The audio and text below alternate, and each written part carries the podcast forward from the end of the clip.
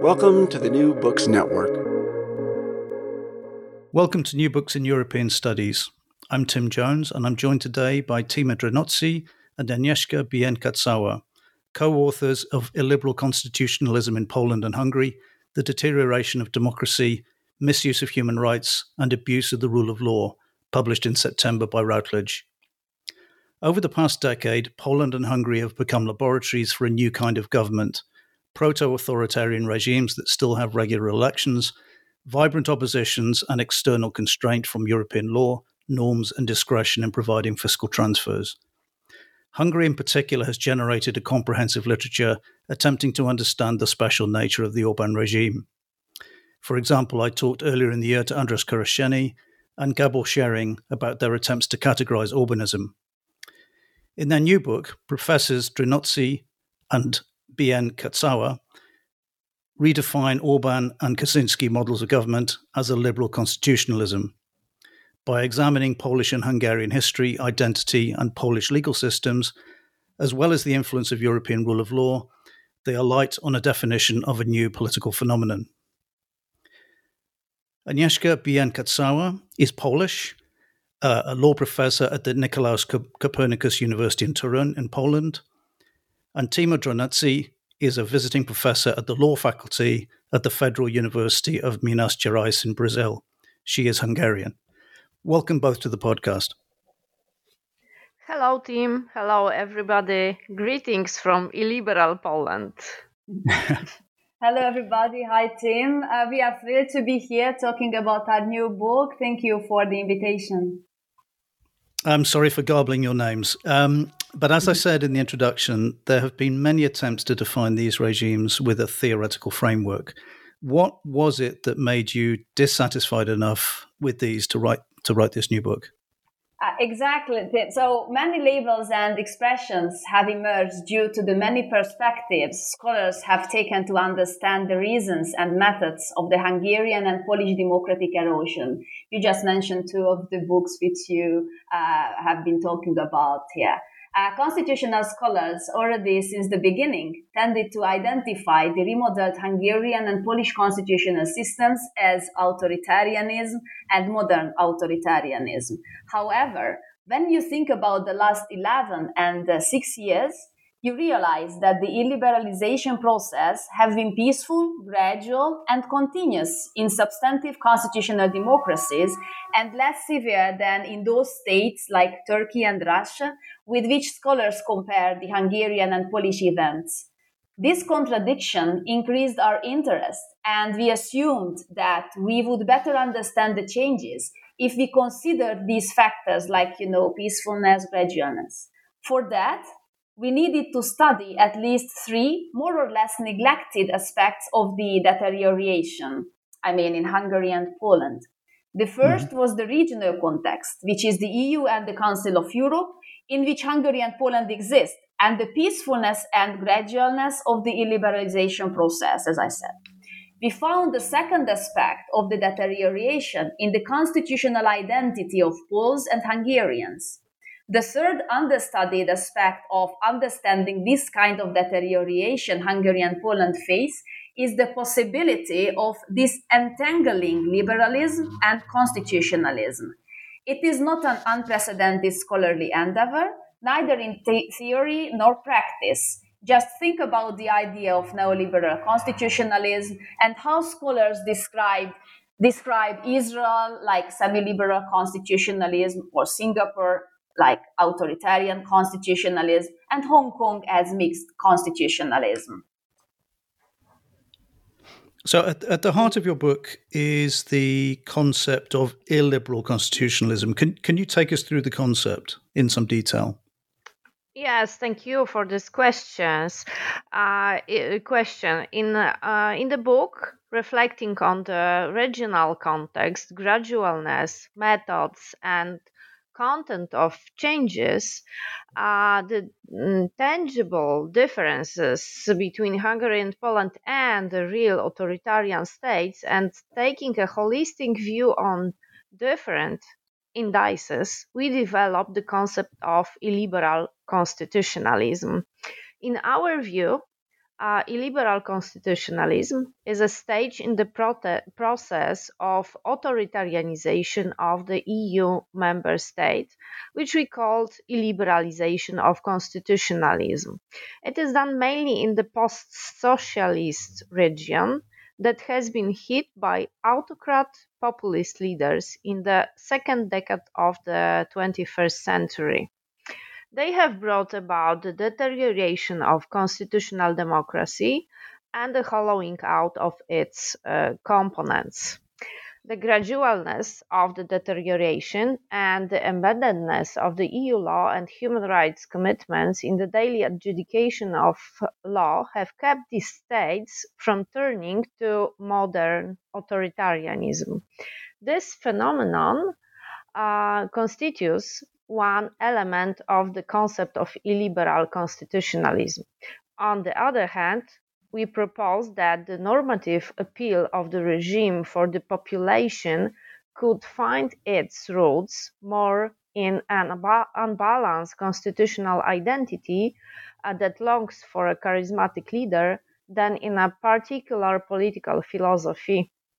Consequently, it is also suggested that this appeal could be satisfied by the application of the patchwork of ideologies insofar as they can be invoked by a charismatic leader for satisfying the current emotional needs of the polity.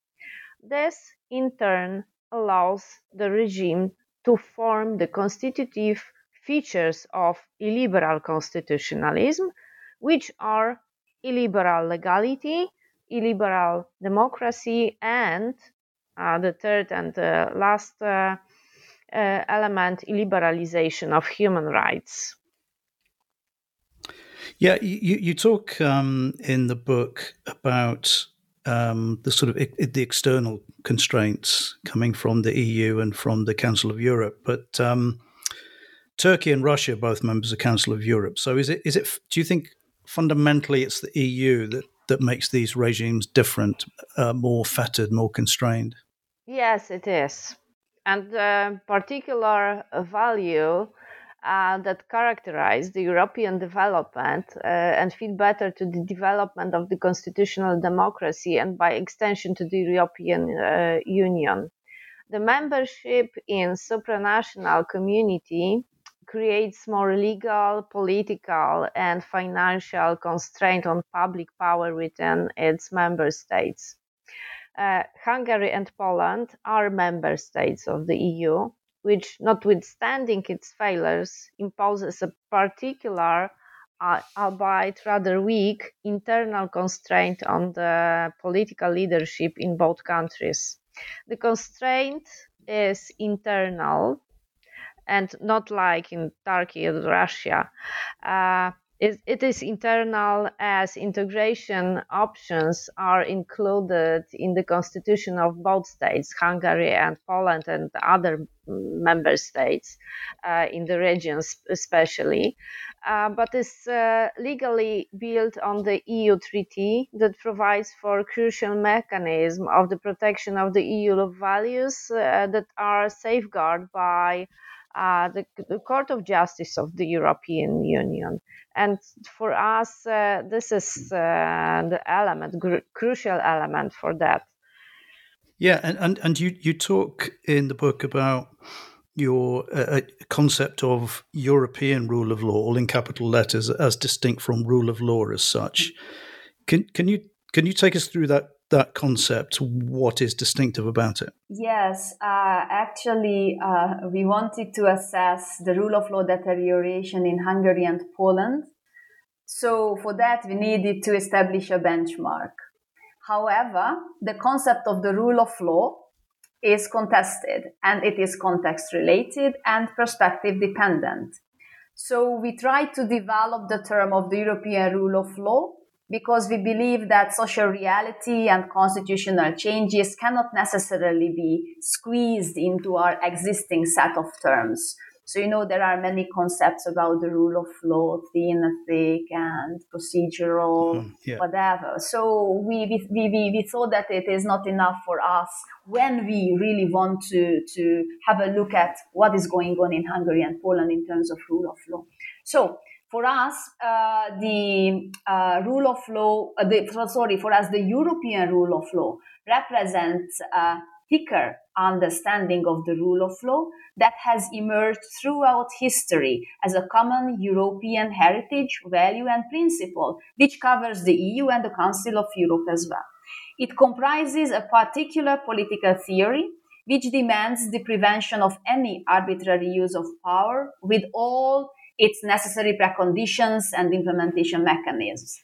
It also means a legally enforceable concept that is present in the national constitutions and the European legal order. Right now, I'm obviously talking about the EU. This is both the European and domestic arenas. The European rule of law requires the domestic law to bear some specific content, which would make it like good domestic law, informed by the political agenda and decisions reached by the EU, intrinsically its member states. It is a limitation on the domestic political decision maker because there is another positive law, so the EU law, that the holder of the domestic lawmaking power cannot manipulate. No domestic populist leader can hijack the EU law and lawmaking process in the same way they might with their national legislation.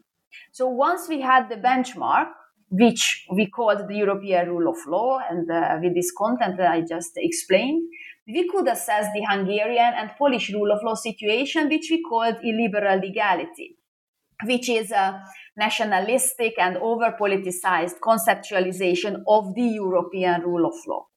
It illiberal legality emphasizes the instrumental and opportunistic use of the law in both legislation and the application of the law, obviously at national level. Illiberal legality retains formal legality, which is part of each thin concept of the rule of law and extends to the application and enforcement of the EU law.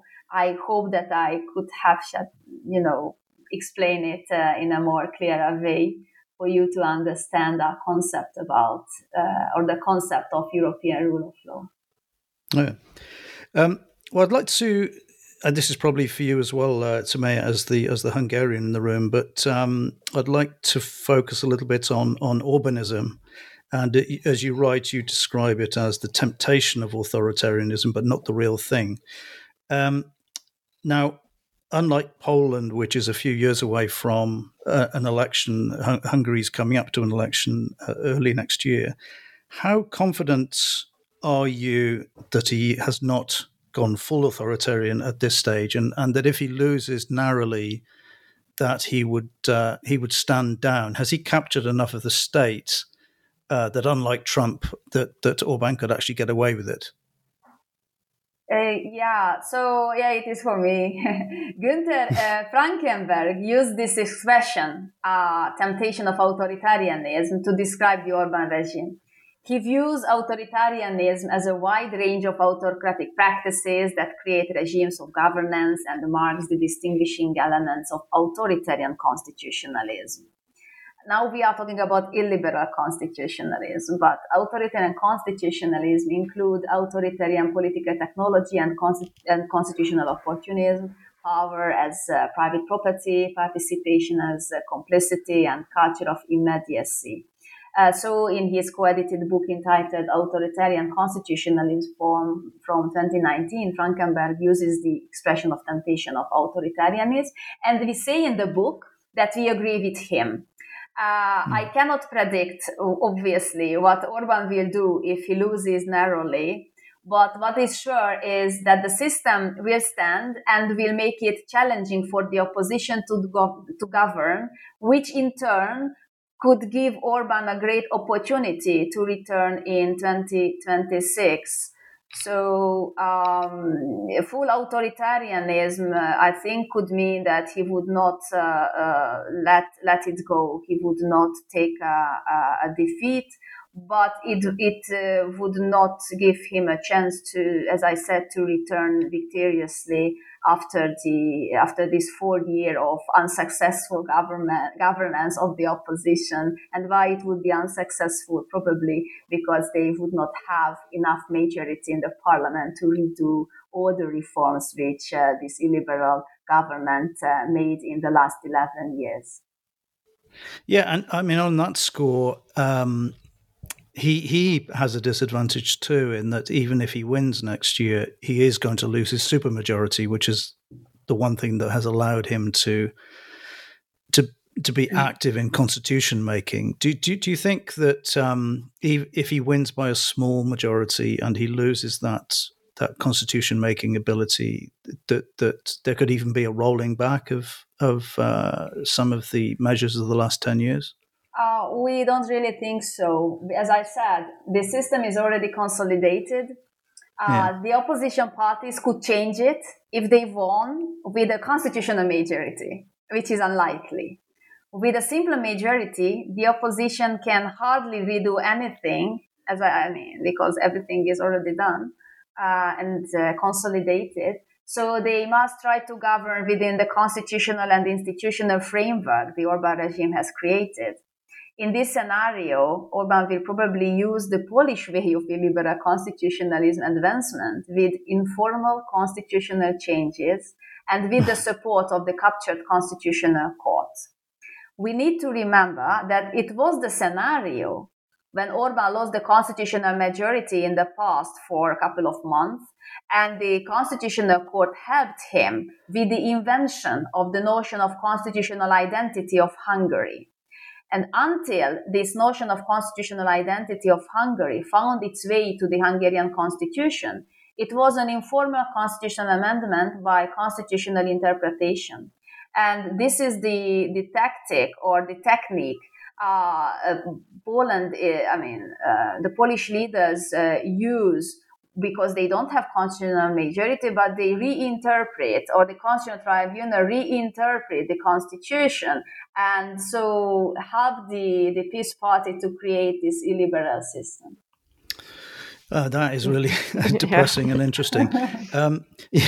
Yeah, in fact, speaking of identities, your chapter on the historic identities of the countries themselves is really fascinating for an outsider. You talk about their unbalanced constitutional identity and a collective victimhood and narcissism, and an underlying desire for a strong man. Could you take listeners through that chapter and your argument? Yes, it was really fascinating to research that problem. And what we find out, that the unbalanced constitutional identity has been molded throughout Polish and Hungarian history, in which emotional threats of collective victimhood and collective narcissism and the accompanying resentment, plus a longing for a charismatic leader, emerged. This state of emotion could easily and quickly be intensified and exploited by our populist political leaders. These feelings and the populist politics based on them are why the current populist autocrats emphasize and trigger, and at the same time are dependent upon and currently aggrandized features of the constitutional identity of Poles and Hungarian. Our leaders, like Hungarian and Polish leaders, have exploited the emotional needs of their compatriots, like Poles and Hungarians, and used different techniques to gain political support for remodeling of constitutional settings. This support seemed to be stable because it originates from a historically shaped value orientation connected with the group identification so widely shared by Hungarian and Poles.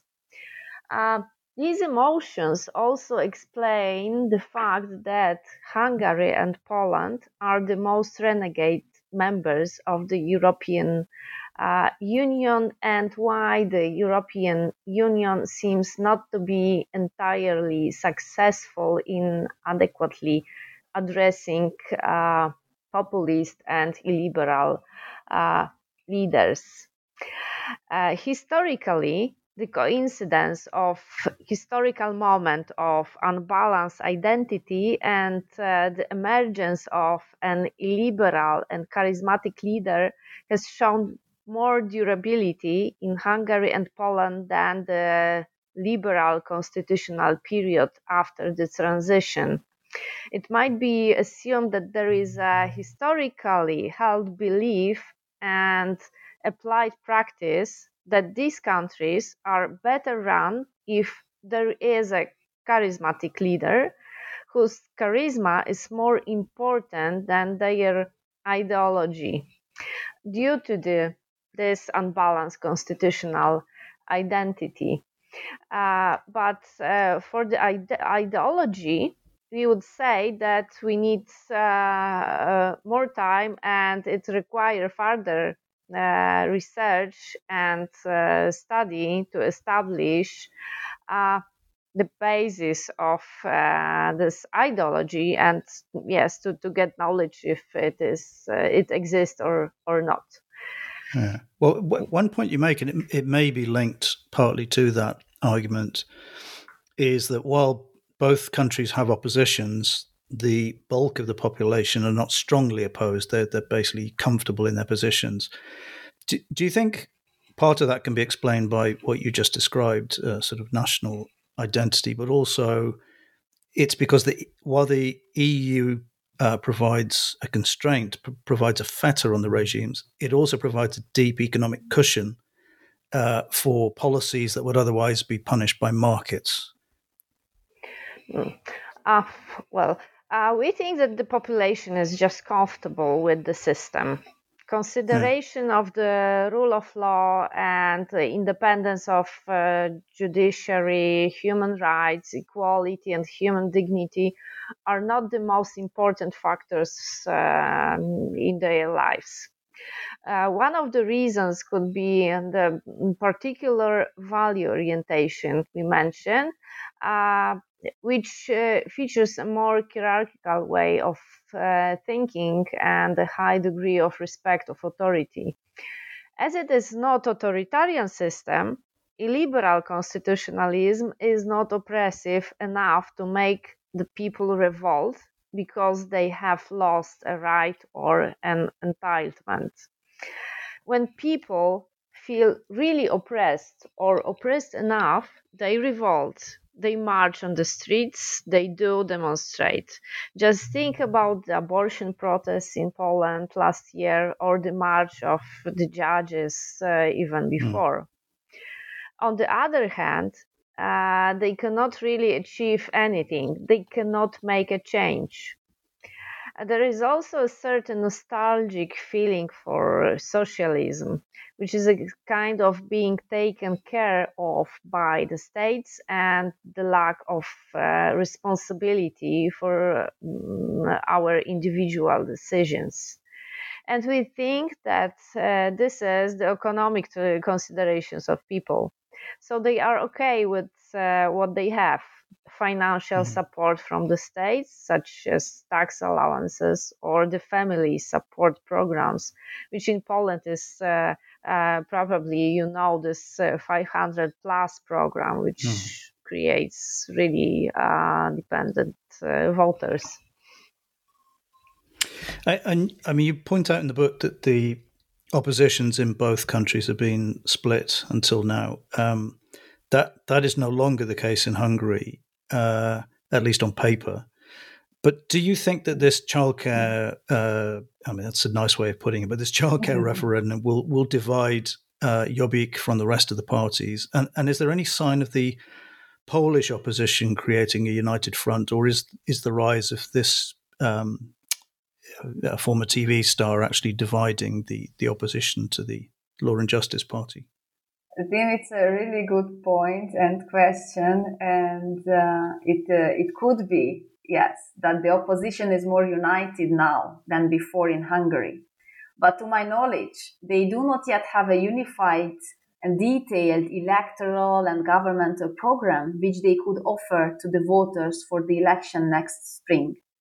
They are busy with the pre-election and they are looking for the best candidate for the prime minister position, which is not a directly elected position in the Hungarian parliamentary governmental system. So for me, as a citizen and as a voter, the problem would not be whether or not the so-called childcare referendum would divide Jobbik from the rest of the parties, but the lack of a coherent program.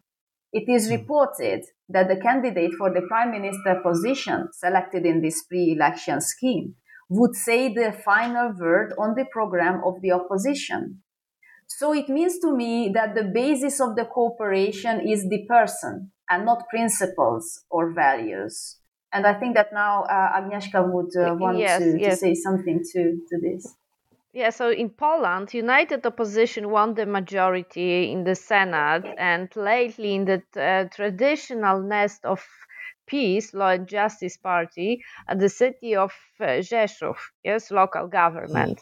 But they couldn't agree for ombudsman candidate, and they lost media law in the same. The opposition was not united in the presidential election last year. So it may mean that we still have genuine electoral play and competition.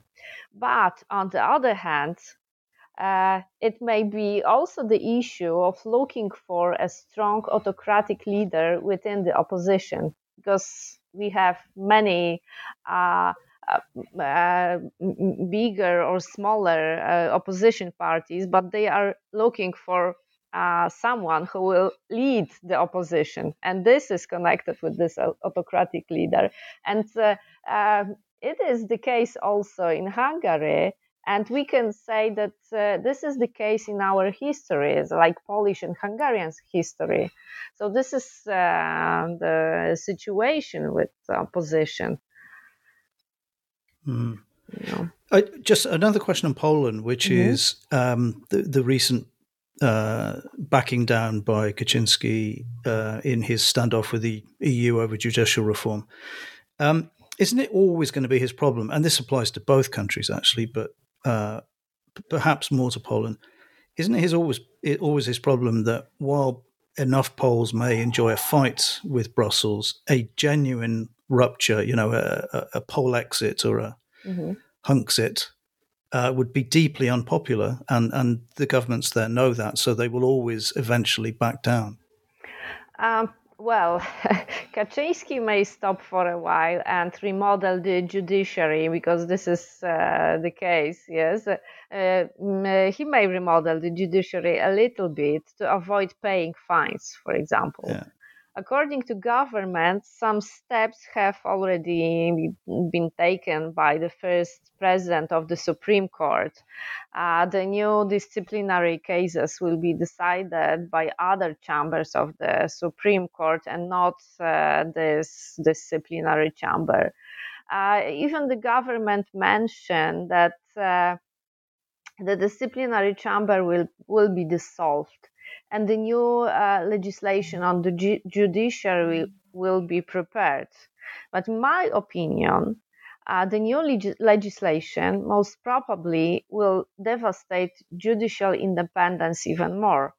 So I am not sure that the last step is connected with the pro-European attitude of Poles.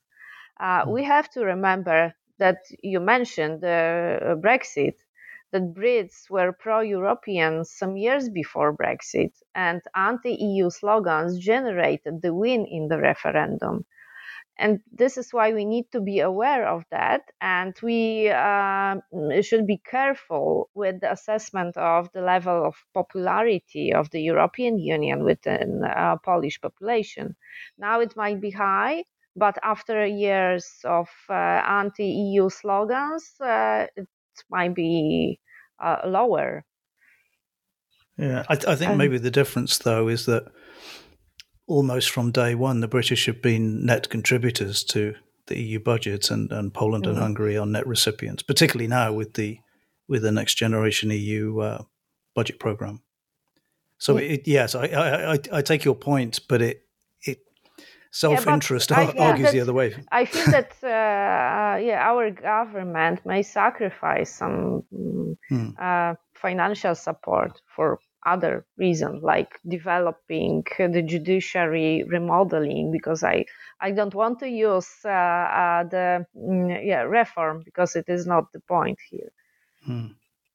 And this is from the perspective of Hungary, Orbán is looking for support, financial support from elsewhere too. And another point I would make is that there is a game here which they are playing. This is the pushing the envelope. So they go as far as they think they can go with the European Union, and they back off a little bit, and then the EU is saying that, okay, fine, now I'm a little bit more satisfied. But then at the end of the day, the deterioration keeps continuing, and that is actually bad for the European Union. So as long as they are partner in this game, it is also detrimental for the entire European community. Yeah, in fact, you end the book, I think it's the last sentence, says you warn that the EU's actions will reveal, quote, whether the whole is indeed greater than its parts, or instead that the chain is simply no stronger than its weakest link, end quote. So how ultimately tough do you think the EU should be with these governments? And if it came to it, if they pushed beyond the envelope, as you put it, Do you think the other EU states should consider creating a union within the union and essentially leaving Poland and Hungary behind? Leaving Hungary and Poland behind would be the best for the EU, its values and integrity. But it would be the worst for Poles and Hungarians. For now, they are pro-European and do not want to be abandoned by the European nations once again, as they feel to be abandoned historically. I don't think that we cannot afford ourselves to underestimate the power of propaganda. And now the media, both in Hungary and Poland, is in a really bad shape. But we cannot predict the future, obviously. Just answering to this question further, so the EU is not only about values and harmonized or unified legal measures, but also about economic interest and investments, accompanied with political considerations. So we think that the EU should decide which is more important for it, which direction it wants to evolve. And when it figured it out, it can start looking for what kind of political and legal ways are the best to accomplish its goal. So we cannot give obviously a definite answer to this question. What the EU should do, they need to come to an understanding about its own future, and then when they have a vision, then they could find a way how to address Poland and Hungary, or how to try to prevent this situation happening in the future with other member states. Yeah. I mean, obviously, their continued presence, as long as they continue to behave in this way, makes them an example to others. Do you think there are other EU countries that would be vulnerable to this type of illiberal constitutionalism?